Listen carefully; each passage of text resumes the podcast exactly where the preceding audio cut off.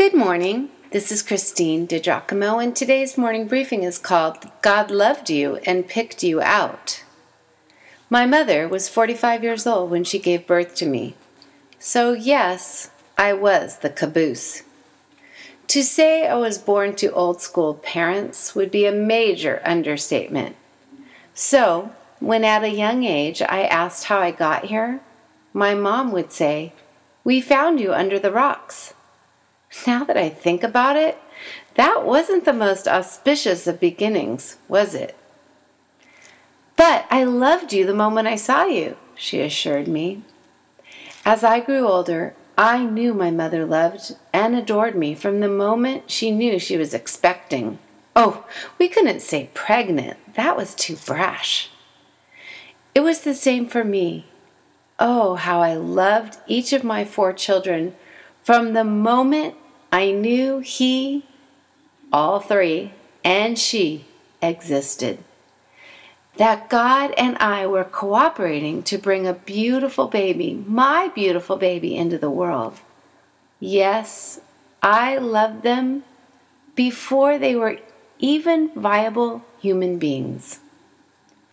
Now, here's the question When do you think God started loving you? Hmm, that's a head scratcher. Paul wrote that God shows his love for us in that while we were still sinners, Christ died for us. That means that he didn't wait until we cleaned up our act to love us, but that he loved us in our original state. Hey, wait! Paul is pointing to us as living human beings. So, did God only start loving us once we were born and our consciences developed? Or did he begin loving us before that?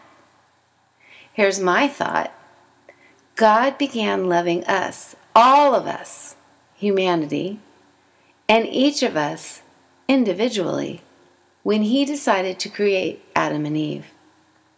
That is to say, even before we were a gleam in his eye, of course, he knew who and what we would be. But then he loved us into existence.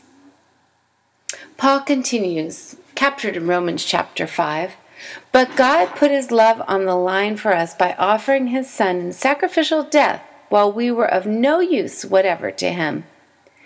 Now that we are set right with God by means of his sacrificial death, the consummate blood sacrifice, there is no longer a question of being at odds with God in any way.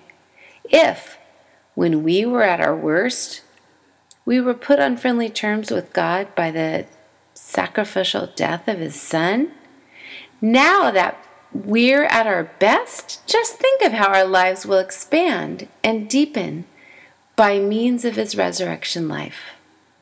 Now that we have actually received this amazing friendship with God, we are no longer content to simply say it in plodding prose. We sing and shout our praises to God through Jesus, the Messiah.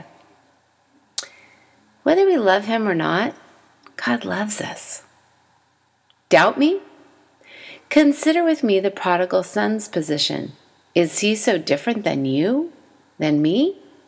You know, the one captured in Luke's Gospel, chapter 15. Over and over again, I have left home. I have fled the hands of blessing and run off to faraway places, searching for love. Why should I leave the place where all I need to hear can be heard? I realize that the true voice of love is a very soft and gentle voice speaking to me in the most hidden places of my being. And it is a voice that can only be heard by those who allow themselves to be touched. Henri Nouwen's mm, take or touch on the prodigal son. And this was the description our Lord gave to illustrate the great love of the Father for us, his children, the prodigal Son. Even when we spurn him, he yet loves us. Amazing grace? I should think so, and more. It's illogical, inequitable. Still, So many think they have to get their lives in order and then they will come to Christ. And then they will start going to church and then they will enter into their faith. That is why I yet love the song I heard as a young girl being sung at a Billy Graham crusade in 1971, the Oakland Coliseum. Yep, I was 10 years old.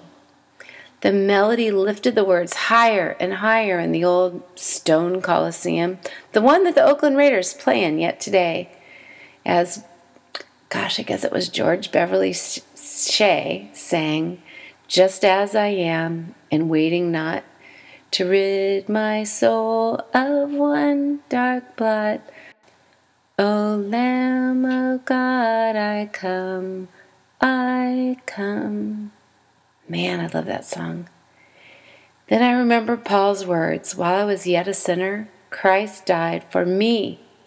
Before I had repented, before I had turned from my wicked ways, He loved me. Yes, even before I was born, God indeed showed His love for me.